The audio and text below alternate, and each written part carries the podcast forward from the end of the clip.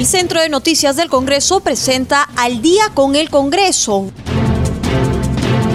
una síntesis informativa del trabajo legislativo de representación y fiscalización del Parlamento Nacional, una producción de la Oficina de Comunicaciones del Congreso de la República.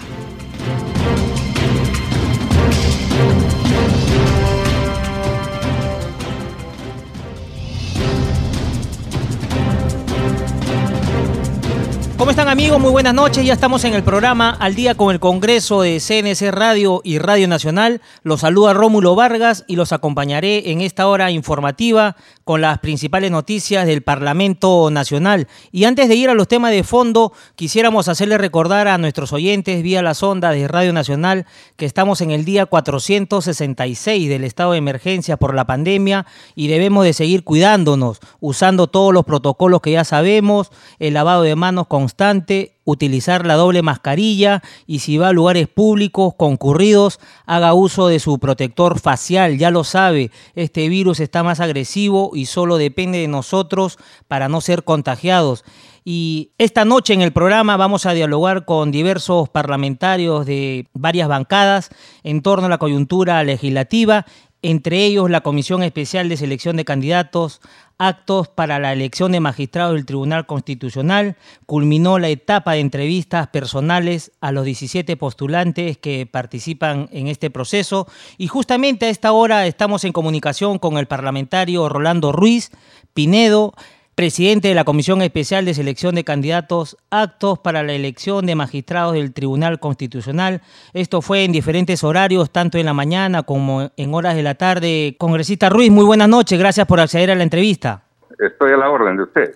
Sí, congresista Ruiz, quisiéramos hacer un balance en torno al trabajo que han desplegado usted y, y sus colegas en torno al desarrollo de este proceso para elegir a los nuevos magistrados del TC. Sí, mira, este Rómulo, primero quisiera, este, si me permites, aclarar una entrevista que tuvimos hace dos, dos días atrás, dos noches atrás, en el sentido de que yo tenía una propuesta para poder, ya nosotros hemos terminado las etapas de, de entrevistas del día de ayer. En base a estas entrevistas se, se tiene que presentar un informe, ¿no? A un informe a la mesa directiva para que ellos planteen en cinco días hábiles cuándo se va a hacer el balotaje de los miembros, de los seis miembros del comité, de perdón, de la comisión del Tribunal Constitucional. Entonces nosotros viendo todos estos días, eh, tengo que decirlo porque me gusta ser sincero, ataques de una serie de medios de comunicación, tweets, Facebook, ¿no? En el sentido de que esta, este, este Congreso no debería de hacer eso. Simplemente yo quiero recordarles de que es obligación del Congreso hacer esta elección, pues que constitucionalmente nos obliga este, a hacerlo. Y entonces nosotros queríamos de alguna manera amenguar ese tipo de opiniones y yo personalmente propuse a la al grupo de la comisión ver los mecanismos para que de alguna manera bajar la tensión de la gente. Entonces dije, si nosotros en estos momentos que tenemos ya una una lista meritocrática, quiere decir que el que sacó el primer cantidad de puntos va arriba y el último va abajo, entonces pensé de que podríamos de repente eh, hacer un, un espacio para poder presentar en el informe en forma alfabética. Y eh, al unísono todos mis, mis colegas de la comisión dijeron no es así. Pero yo ya había hecho la propuesta inclusive en, la radio del Congreso, ¿no? Entonces eso nos, nos ha pegado al reglamento y lógicamente que eso tiene que ser conforme al, al reglamento y ese reglamento nos obliga a hacer la presentar la lista en el informe en forma meritocrática, quiere decir del 1 al, al 15 en estos momentos, porque son 15 los, los eh, postulantes que han aprobado, ¿no? Eso nada más quería aclarar, mi querido Rómulo, para luego quedar a su disposición en las preguntas que creas convenientes.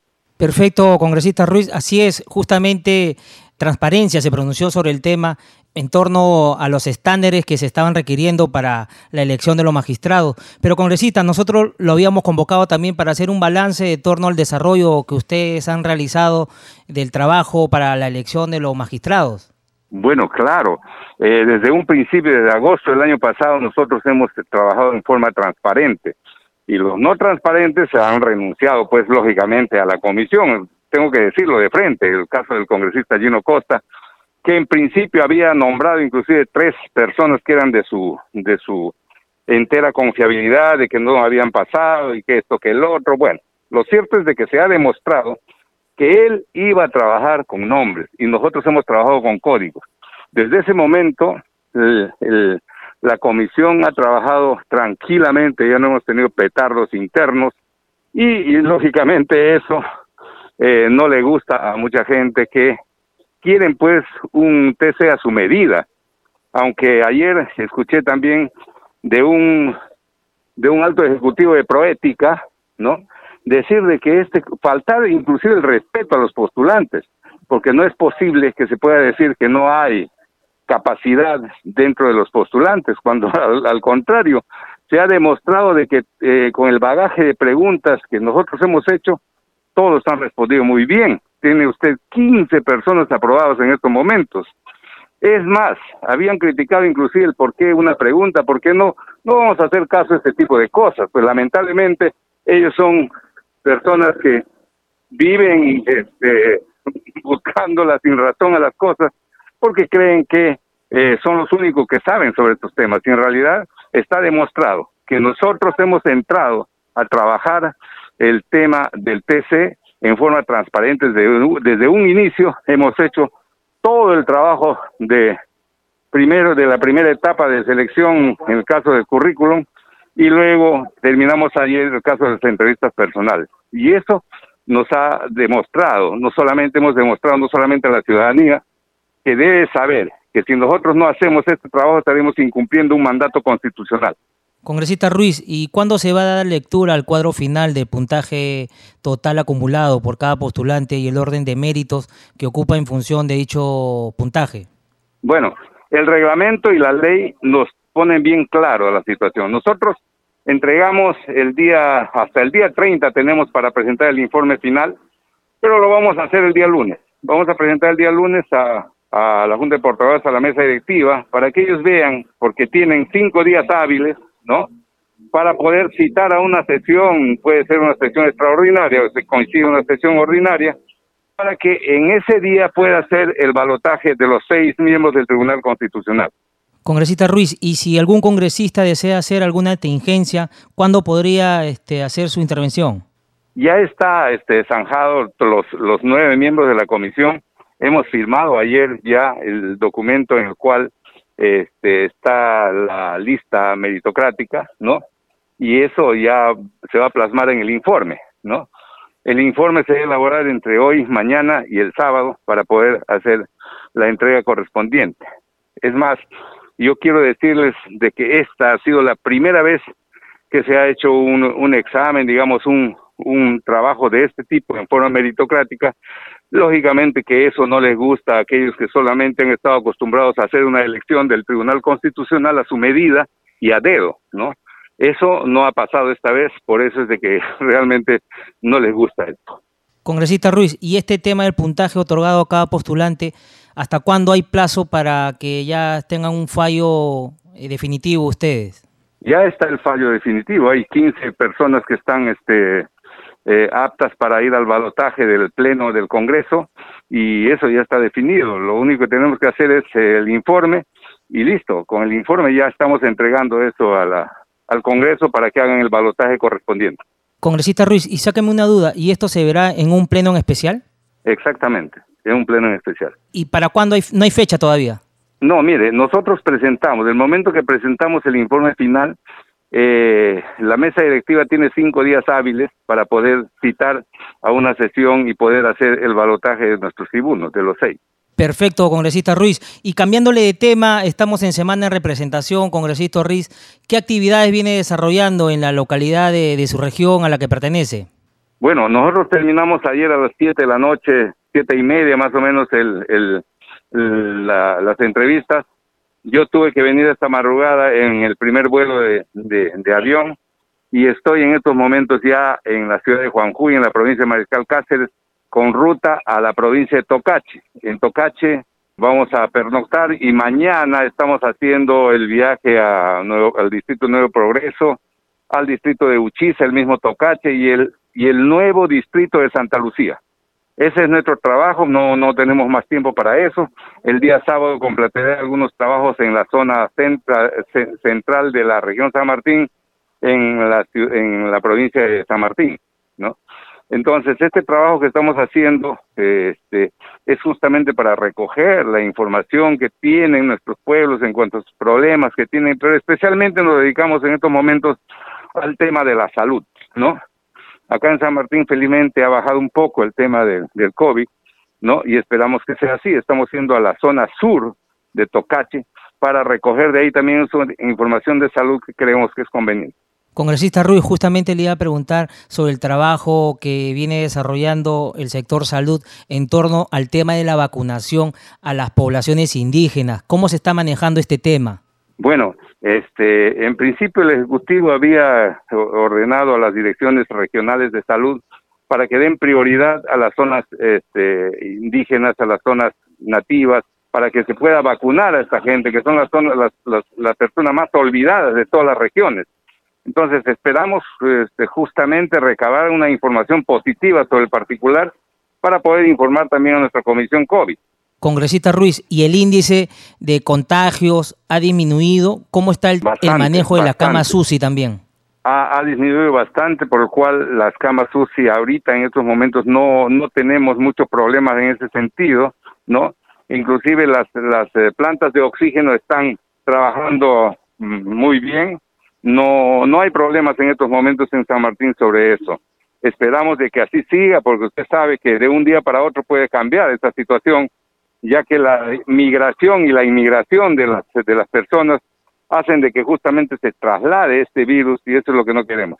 Por eso es de que en cada lugar estamos llevando nuestro, nuestro mensaje de cuidarse eh, lo más que podamos para poder ahuyentar este, este, este virus. Lamentablemente que se ha metido en el Perú y hemos visto que en esta última semana se ha recrudecido en la ciudad de Lima. Así es, congresista Ruiz. Y cambiándole de tema en esa misma línea, congresista Ruiz, ¿qué nos podría decir sobre el trabajo que viene desarrollando el sector salud para vacunar a las personas de la tercera edad? ¿Cómo se está desarrollando el tema? Me parece que es un trabajo, bueno, un poco desordenado, pero que está a tiempo todavía. Nosotros hemos visto en la ciudad de Lima, en algunos distritos, que hay zonas donde se han instalado las carpas para poder vacunar que no tienen asistentes. Entonces, yo creo que esa, esa calendarización sería bueno de que pueda este un poco nutrirse para que los, los las personas de la tercera edad puedan ir de un distrito a otro, inclusive a vacunarse, y que no se queden esas, esas vacunas pues de un día para otro. Hay gente que en realidad no acude a vacunarse, no sé cuál es la razón, cuando en realidad todo peruano debe ser vacunado para poder contrarrestar el avance de este virus. Congresista Ruiz, quisiéramos también preguntarle sobre las actividades por las festividades que se van a realizar por la fiesta de San Juan. Sé que estamos atravesando, todavía continuamos con la problemática de la pandemia, pero siempre es bueno darse un respiro como para poder celebrar como debe ser esta fiesta que es ya todo un acontecimiento, ¿no? En la región Loreto en la región San Martín donde estoy las cosas están está lógicamente que ha aminorado este las concurrencias a los a los eh, a las orillas de los ríos como siempre se hacía. Pero en nuestro periplo de este viaje que hemos pasado ya como 20 distritos vemos que la gente está en realidad un poco alegre eh, ya no están saliendo como antes a comer los juanes debajo de las de los de los árboles más bien nosotros hemos traído también nuestros Juanes y en medio del camino hemos estado comiendo ya. Pero no es como las, las veces anteriores, no es como hace dos años atrás, ¿no? Ha bajado un poco eso, pero la gente siempre alegre, ha preparado, se ha preparado con, con esta motivación de la fiesta de San Juan. Congresista Ruiz, y permítame hacerle una pregunta, y en torno al tema de la reactivación económica, ¿cómo están haciendo en la región para que esto se pueda realzar nuevamente y vuelvan a estar ustedes a la palestra, ¿no? Como destino turístico. ese es un problema muy, muy grande. Realmente el de, San Martín es un destino turístico muy importante, pero que lamentablemente no está siendo explotado ordenadamente. No, el turismo en San Martín, como en otras regiones del país, podría ser la, digamos, la empresa que pueda de alguna manera sacar adelante al país. Ustedes saben que España, por ejemplo, vive el turismo. Eh, el Perú también es un país que podría hacer lo mismo, pero que lamentablemente no hay una estrategia todavía o no se le da la importancia de vida al turismo para poder sacar adelante nuestra parte. Congresista Ruiz, como última pregunta, ¿qué nos podría decir sobre este proceso electoral que todavía está a cuentagotas para dar a conocer el nuevo presidente o presidenta de la nación? Es lamentable que hayamos caído en esta situación, ¿no?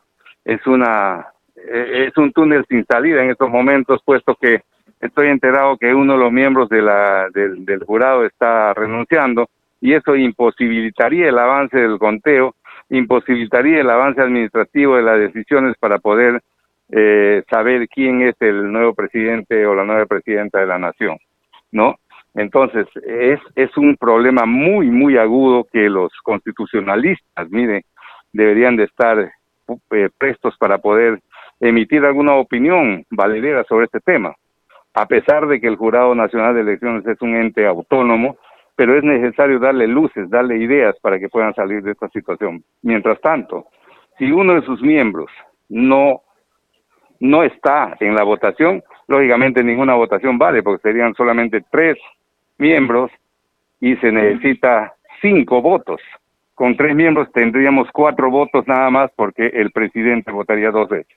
Congresista Rolando Ruiz Pinedo, muchísimas gracias por haber estado con nosotros en el programa Al Día con el Congreso de CNC Radio y Radio Nacional. Muy buenas noches. Buenas noches, señor Vargas. Muy agradecido. Hasta cualquier momento. Hasta luego.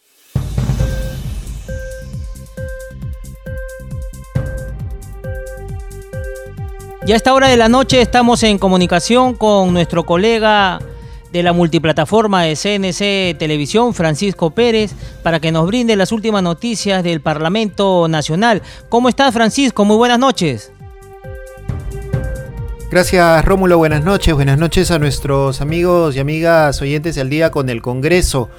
Eh, hoy damos cuenta, día 24 de junio, que continúan las actividades por la semana de representación por parte de diversos congresistas que llegan hasta sus regiones para realizar diversas actividades. Vamos a contarles lo que ha ocurrido con representantes de la bancada de Alianza para el Progreso.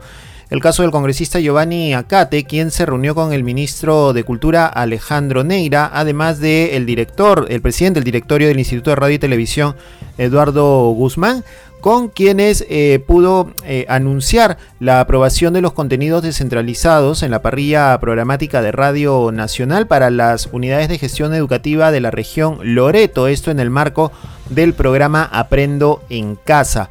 Eh, esto se ha logrado, señalan desde el despacho del congresista, en virtud del compromiso asumido por el legislador en su función de representación y su interés de lograr que contenidos educativos locales lleguen a los estudiantes de la región Loreto. Han participado en esta reunión, además de, los, eh, de las personas mencionadas, ha participado también eh, la directora de la Dirección Regional Educativa Local, la Dirección Regional de Educación de Loreto, Linda Angulo, el director de la UGEL de Alto Amazonas y la directora de la UGEL de Ramón Castilla. En la región San Martín, la congresista Robertina Santillana se reunió en el distrito de Nueva Cajamarca con el alcalde de esta localidad, Segundo Vázquez Tan, para atender los requerimientos de la población. El alcalde le ha expresado su preocupación por la necesidad de contar con proyectos de inversión pública enfocados a la construcción de pistas de acceso al distrito, las cuales vienen sufriendo también los efectos de las fuertes lluvias. La parlamentaria santillana también se ha reunido con el alcalde del distrito de Habana, provincia de Moyobamba, Wilmer Constantino Fernández. En Huánuco, la congresista Luzmila Pérez eh, supervisó el proyecto del tramo 5NH Puerto Zúngaro Puerto Inca, carretera que viene construyendo Seover Contratista. Informó que, según le ha señalado el supervisor de la obra, se encuentran ya en la etapa de uniformización de la vía. Por su parte, en Loreto, el congresista Fernando Meléndez se reunió con estudiantes del Instituto Superior Tecnológico Pedro del Águila y de la Universidad Nacional de la Amazonía peruana con el propósito de construir, señala el congresista, una región con mayores oportunidades. Y en Cajamarca, el legislador también de Alianza para el Progreso, Walter Benavides, sostuvo una importante reunión con el director ejecutivo del programa subsectorial de irrigaciones del Ministerio de Agricultura con la finalidad de poner en marcha o de hablar sobre el tema del objetivo de los vecinos, de los habitantes de esta zona, de poner en marcha el proyecto que crea el sistema de riego tecnificado en las localidades de Chotabamba, Huayaj, Matibamba, Playa Hermosa, Poyoquito, Quiden, entre otras, esto en el distrito de Pacha, provincia de Chota, en la región Cajamarca. De otro lado, nos vamos hasta Ayacucho, donde el congresista Mendoza Marquina, Javier Mendoza Marquina, asistió al centro de salud de la provincia de Vilcashuamán, un poco para conocer cómo va este tema, cómo va funcionando este, eh, este centro de salud y también poder afianzar un proyecto de mejoramiento del servicio de la salud en dicha zona. Eh, participó de una reunión donde estuvo un miembro del equipo técnico del despacho congresal junto al alcalde del distrito de Bichongo, Rubén Prado Díaz, quien le manifestó su preocupación ante la carencia de equipos y mejoramiento de ambientes en servicios de salud. El legislador Mendoza Marquina ha expresado sus oficios para interceder ante el Ministerio de Economía para que se puedan realizar estos proyectos. En el Cusco también ha habido actividad y es que la congresista cusqueña Matilde Fernández, tercera vicepresidenta del Congreso, participó muy temprano esta mañana de las actividades protocolares por las fiestas del Cusco, el Día del Cusco y el Inti Raimi. En la ceremonia también participaron los representantes de esta región, Juan de Dios Guamán Champi y Juan Pantoja, así como las autoridades locales y regionales. Más tarde se unió a este grupo de legisladores la presidenta del Congreso, Mirta Vázquez, quien conjuntamente con otras autoridades, eh, entre ellas el presidente de la República, eh, ministros y otras autoridades más, participaron en la celebración del Inti Raimi, una fiesta tradicional que se realiza todos los años en el Cusco el 24 de junio, pero que en esta oportunidad por el tema de la pandemia y las medidas que hay que tomar de seguridad se ha realizado en privado y solo con la difusión a través de los medios de comunicación del Estado y con la participación solamente de las autoridades de gobierno y de otros poderes del Estado. Por el lado de la bancada del Frente Amplio, señalar que el congresista José Luis Zancalle ha visitado en la región Arequipa la zona de San Juan de Tarucani, donde están dialogando con el alcalde y pobladores de este distrito, además de haber visitado el hogar San José Benito Cotolengo en el distrito de Tiabaya. Esto para verificar la situación en la cual se encuentra este refugio, este albergue, tras el incendio ocurrido el último fin de semana. Por su parte, el congresista eh, Lenin Checo participó eh, en las actividades de la comisión encargada de investigar las irregularidades de la, en la región Apurímac. Él es vicepresidente de esta comisión y ha participado en este grupo de trabajo eh, que eh, preside el congresista Walter Rivera. Así que estas son parte de las actividades que han venido desarrollando los congresistas en el marco de la semana de representación. Rómulo, continuamos contigo. Adelante.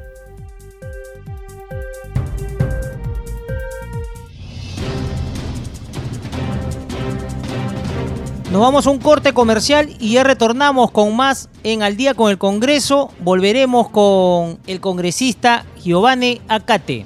Ya retornamos.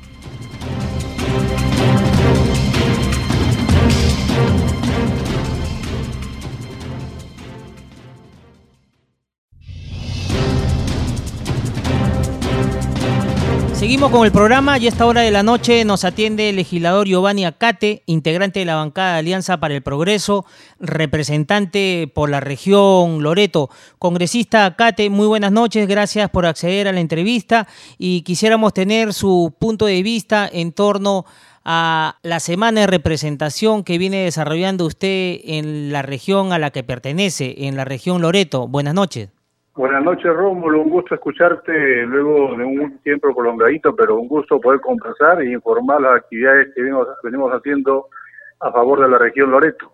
Bueno, indicarte que hemos estado desde el día lunes eh, visitando instituciones educativas que tienen que ver con niños eh, y adolescentes con habilidades diferentes, niños que tienen ciertas discapacidades, niños Down, con quienes estamos trabajando con sus padres y también en este caso con los maestros que los acompañan en los escuelos, en las escuelas especiales que hay aquí, especialmente en la provincia del Amazonas, en Yurimaguas, de niños de 3 hacia adelante, y los PRETI, los PRITE, perdón, que son para niños de 0 a 3 años.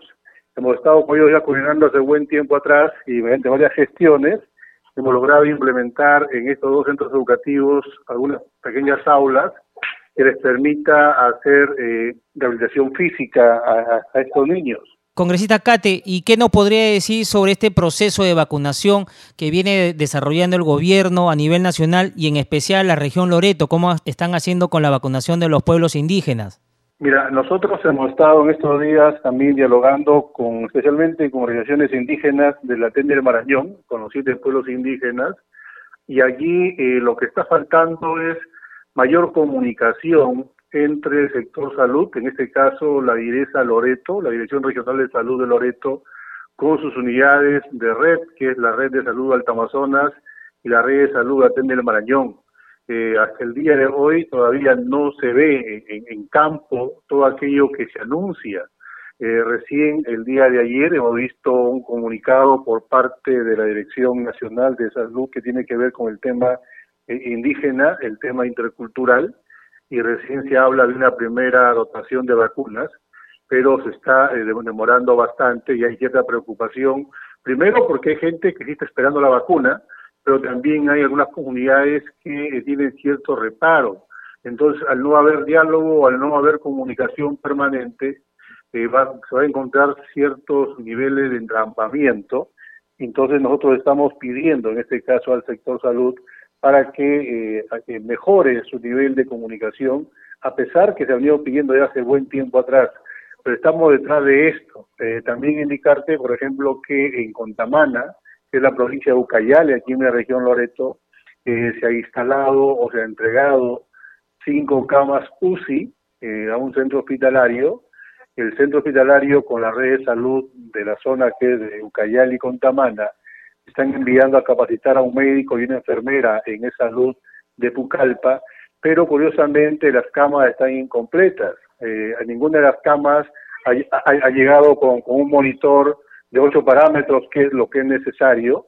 Incluso eh, la bomba de difusión, que por cada cama debe tener ocho, han llegado dos. Y esto pone pues en dificultad el esfuerzo que está haciendo como Estado porque finalmente se está llegando con cosas incompletas, a pesar que el personal hace el esfuerzo hoy por prepararse y asumir una labor que muchas veces eh, no ha sido su formación inicial, pero por la exigencia y por el tema de la pandemia se están capacitando. Entonces allí también nosotros estamos pidiendo una reunión eh, próxima eh, este el día lunes, y si es posible, con el responsable a nivel nacional que tiene que ver con estas implementaciones de eh, Kama en zonas indígenas donde no hay cierta capacidad de manejo de esto para que finalmente se pueda completar aquellas que, hacen falta, especialmente, como te indicaba, el, el, monitor de ocho parámetros y la bomba de difusión. Congresista Cate, y en el sentido de la vacunación a los indígenas, ¿cómo están reaccionando ellos? Porque al parecer ellos son un poquito reacios ¿no? a la vacunación que está implementando el gobierno. Claro, como te indicaba, Acá hay un problema de falta de comunicación, de falta de diálogo.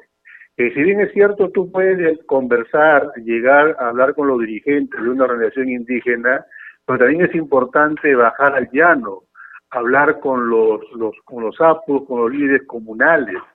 Y ahí, a pesar que el gobierno tiene los mecanismos, porque no hay un espacio, aunque sea deficiente, no hay un espacio donde exista, digamos, hoy por hoy un puesto de salud. Entonces, eh, no hay comunicación para poder informar. Como te digo, por un lado, hay pueblos indígenas que sí están esperando la vacunación, hay otros pueblos indígenas, como tú bien señalas, que eh, muestran cierta rebeldía, cierto rechazo, porque la información no está llegando eh, de manera clara para que ellos puedan asumir, digamos, con toda tranquilidad estas vacunas y esto va a tener dificultades, por eso que estoy pidiendo esta reunión en el MINSA con el funcionario responsable de temas indígenas en temas de salud para eh, buscar los mecanismos de que la comunicación sea más fluida y se pueda hacer la vacunación sin ninguna dificultad, sin ningún problema en estas zonas, en nuestra región Loreto. Congresista Cate, y sobre los problemas de, del oxígeno, ¿se ha normalizado este tema ya que habían ciertos incidentes en torno a, la falta de, oxígeno en la región? Mira, hoy por hoy eh, tenemos en otros puntos, en otros distritos más alejados, nuevas plantas. El gobierno regional de Loreto, que bueno, con demora, porque eso lo anunció el año pasado, justamente en el mes de junio, es un año que eh, tendríamos nuevas plantas, recién eh, en este año, a partir del mes de mayo, abril, mayo, junio, perdón, ya se han comenzado a implementar nuevas plantas, tanto en Condamana, en el Altén del Marañón, en la zona de Ramón Castilla, zona de frontera, que de alguna manera están ya aliviando eh, la falta de oxígeno en estos lugares. Ahí se está avanzando, se está encaminando este proceso, pero eh, repito, hoy por hoy lo que nos tiene preocupados es el tema de la vacunación y eso, eh, repito, tiene que avanzarse en lugares cada vez más alejados, porque ahí también hay personas de tercera edad que no pueden ellos trasladarse a capitales de las provincias por un tema de, de horas de viaje, por un tema de costos y todo aquello que implica movilizarse en la Amazonía, que es por lo general río o finalmente caminando. Si hay todo un esfuerzo, se ha ido superando estos problemas, pero eh, todavía falta mejorar la comunicación y, por supuesto, eh, tener la capacidad con personal mejor capacitado y mejor especializado. Hay que entender una cosa, por ejemplo, algo que se ha denunciado ya solamente miren la capital de Quito, hablamos de la capital. Tenemos camas UCI, pero las camas UCI, 10 eh, de ellas hoy no se están utilizando. Y no porque estén incompletas, están completas. No tenemos personal, porque el gobierno regional, la IGRESA, eh, más, más de 6, 7 meses no ha pagado al personal. Entonces el personal hoy no, no, pues no quiere trabajar. Y tenemos camas sin utilizar y tenemos gente que necesita las camas, pero no hay médicos y enfermeras que las quieran utilizar porque el gobierno regional y la direza Loreto le está debiendo. O sea, son dificultades que se van dando. Nosotros hemos estado exigiendo al gobernador y hoy ha salido publicado, ha sido, ha sido entrevistada a la directora del Hospital Regional eh, de Iquito, Loreto, que ha indicado que ya eh, desde el día de mañana se inician los pagos para que este personal vuelva a laborar y estas camas puedan nuevamente volver a utilizarse. Congresista Cate, y cambiándole de tema, hoy están de aniversario, se celebra la fiesta de San Juan en toda la región. ¿Cómo están haciendo en ese sentido, ya que la pandemia, de hecho, que los ha afectado también para poder hacer sus celebraciones respectivas?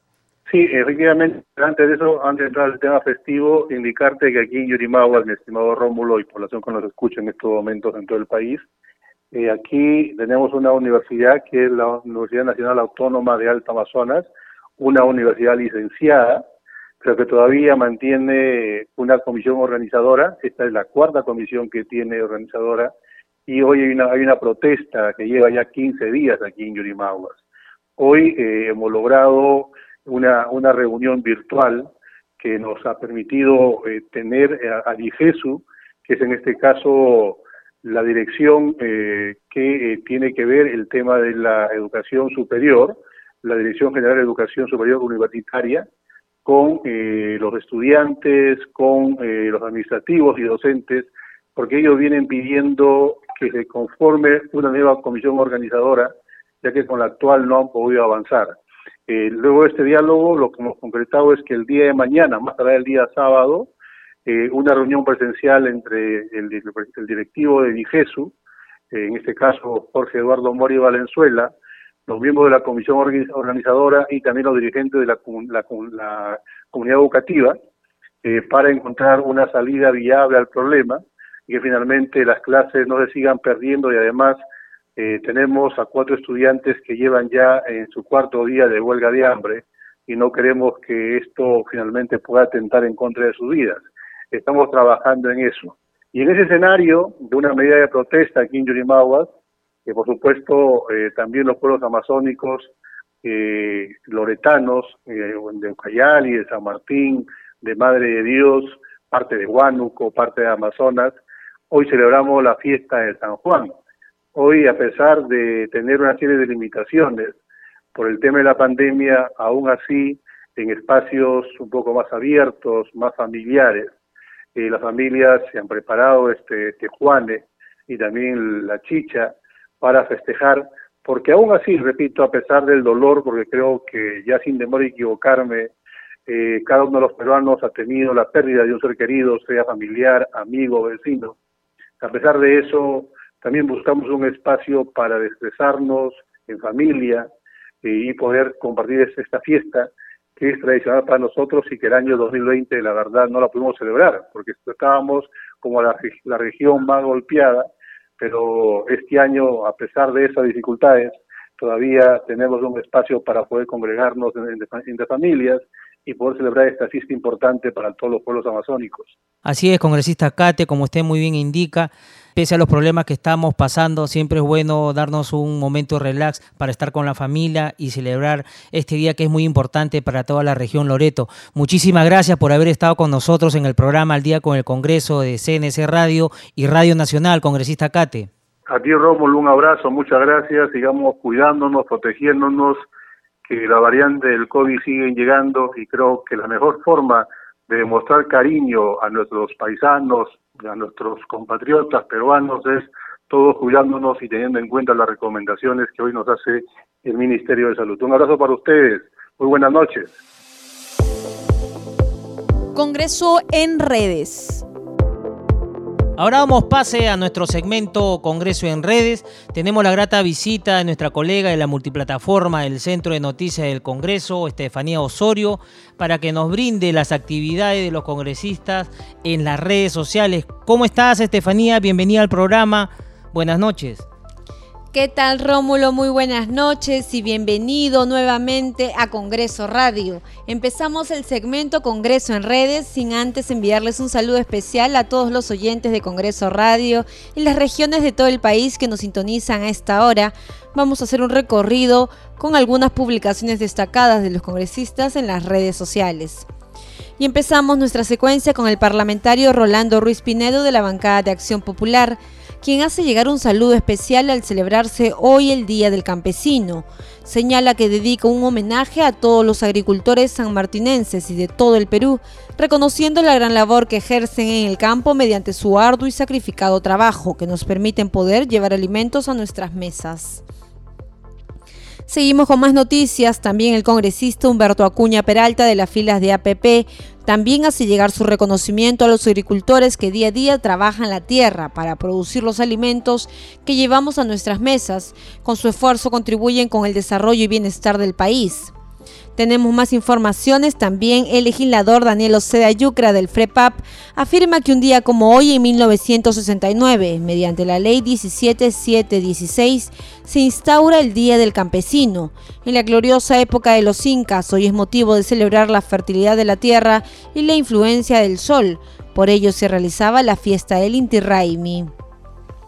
Vamos con más notas. También la parlamentaria Matilde Fernández de la bancada de Somos Perú señala que sostuvo una importante reunión virtual con autoridades del distrito de Colcha, provincia de Paruro, región Cusco y funcionarios del Ministerio de Vivienda, con la finalidad de evaluar la viabilidad del proyecto de agua potable, saneamiento básico en beneficio de cinco localidades.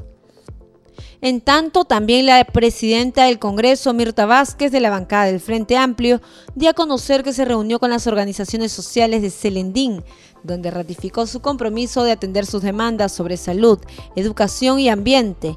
Indicó que entregó dos proyectos de ley para fortalecer la labor de rondas campesinas y la transparencia en la gestión de pasivos ambientales mineros. Y por último, la congresista independiente Arlet Contreras señala que por semana de representación mantendrá reuniones virtuales con la presidencia de la Caja de Protección y Asistencia Social Canillitas, con miras a apoyar mediante la articulación de gestiones desde su despacho. También una campaña médica gratuita en Ayacucho para todos sus miembros. Y bueno, Rómulo, esto fue nuestro segmento Congreso en redes, solo para recordarles a nuestros oyentes que siempre pueden mantenerse informados de todas las actividades parlamentarias, ya saben que nos pueden seguir a través de las redes sociales, estamos en Facebook, Twitter e Instagram como Congreso Perú. Conmigo será hasta la próxima y adelante contigo en estudios, Rómulo. Gracias Estefanía, nos reencontramos el día de mañana con más información desde las redes. Muy buenas noches. Continuamos con el programa y a esta hora de la noche nos atiende el congresista Robinson Gupioc, miembro de la bancada de Podemos Perú, representante por Lima. Lo hemos convocado para hablar con él sobre diversos temas de la coyuntura parlamentaria y entre ellos la semana de representación que ya está culminando. Congresista Gupioc, muy buenas noches, gracias por la entrevista. ¿Y qué balance podríamos hacer ya al término de la semana sobre las actividades que ha desarrollado por semana de representación? Sí, bueno, muy buenas noches a todos, a tu audiencia que siempre está atento a, a nuestros a nuestros jefes como parlamentarios en el día a día. Y bueno, eh, hemos estado bastante preocupados por la situación en que se vivieron en algunos lugares por el temblor. El día, el día que sucedió el temblor, pues también en algunos lugares sintieron la, de, de, una u otra manera actos eh, siniestros. Por ejemplo, en Coma se vivió en la, Asociación Hijos de Dios el colapso de, unos ocho postes que trasladaba la energía eléctrica a sus viviendas y, y prácticamente dejó, inhabilitó de, de, energía o dejó sin el uso de energía alrededor de 75 casas. Hemos estado viendo de qué manera se puede viabilizar algún tipo de, de atención ante el pedido que, que hemos eh, que hemos recibido el día de ayer en la mañana.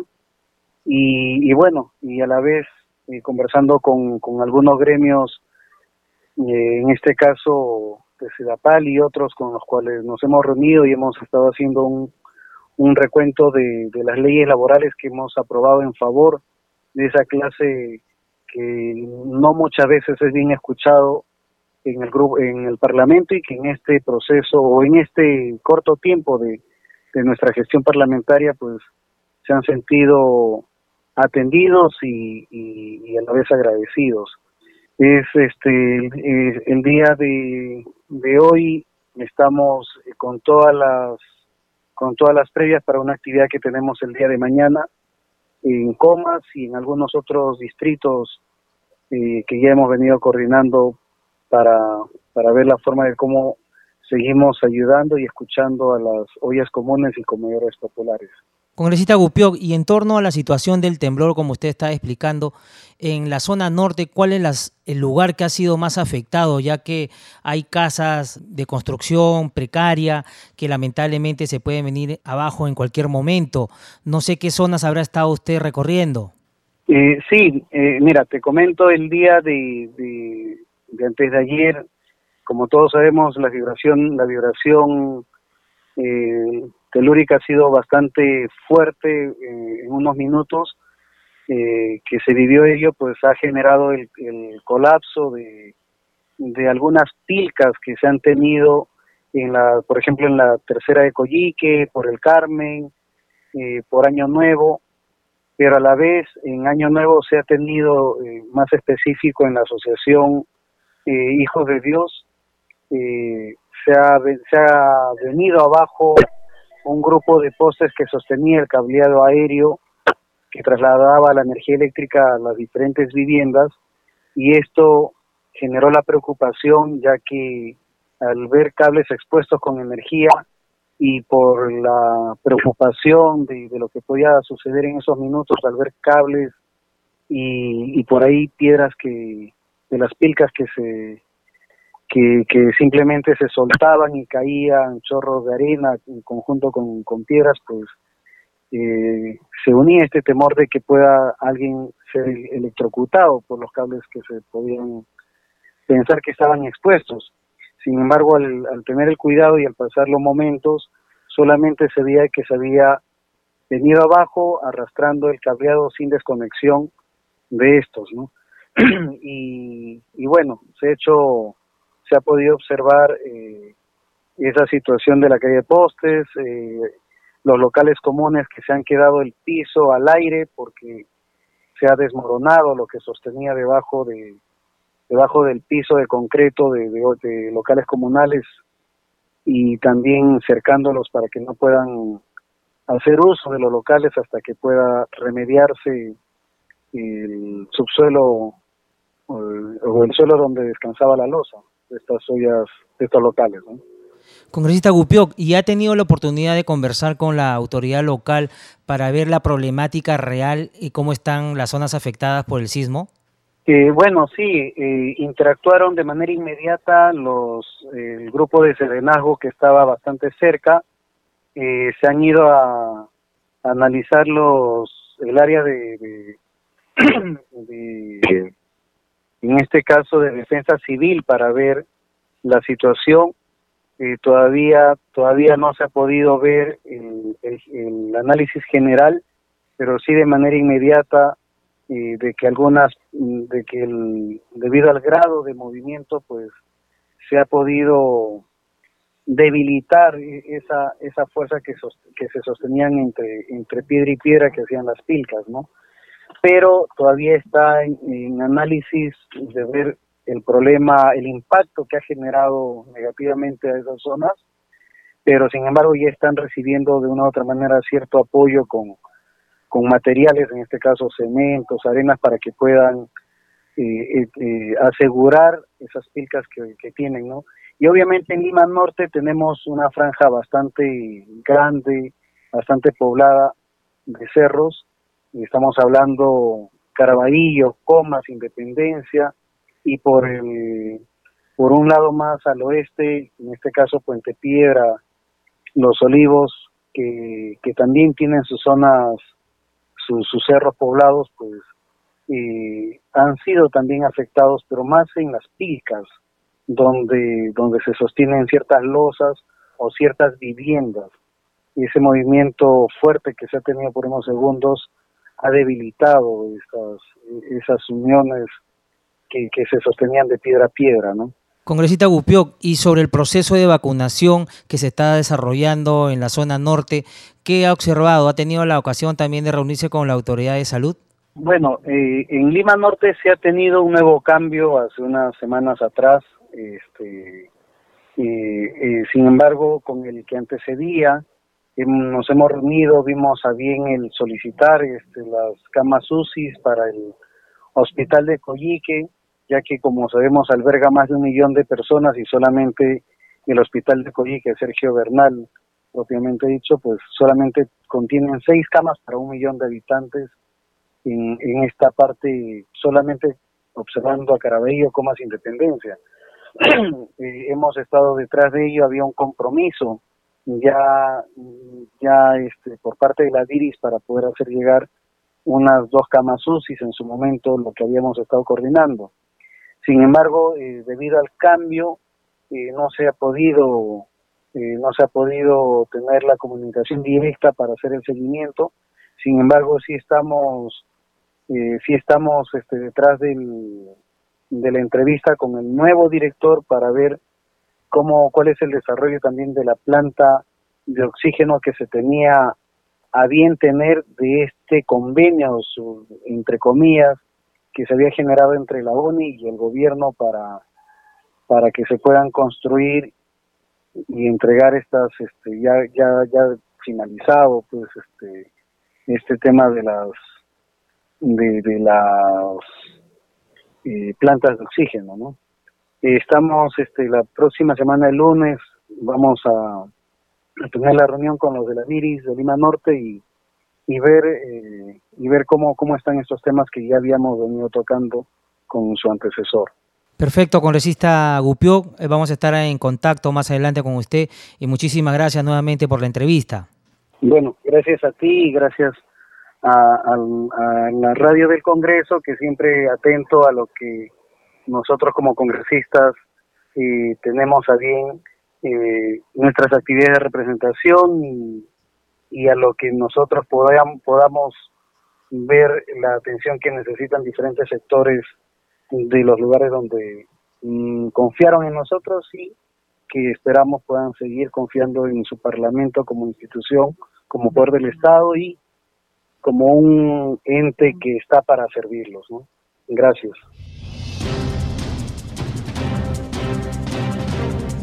Ya no hay tiempo para más, solo para recordarles que nuestro horario en Nacional es a partir de las 7 de la noche. Con nosotros será hasta el día de mañana. Muy buenas noches.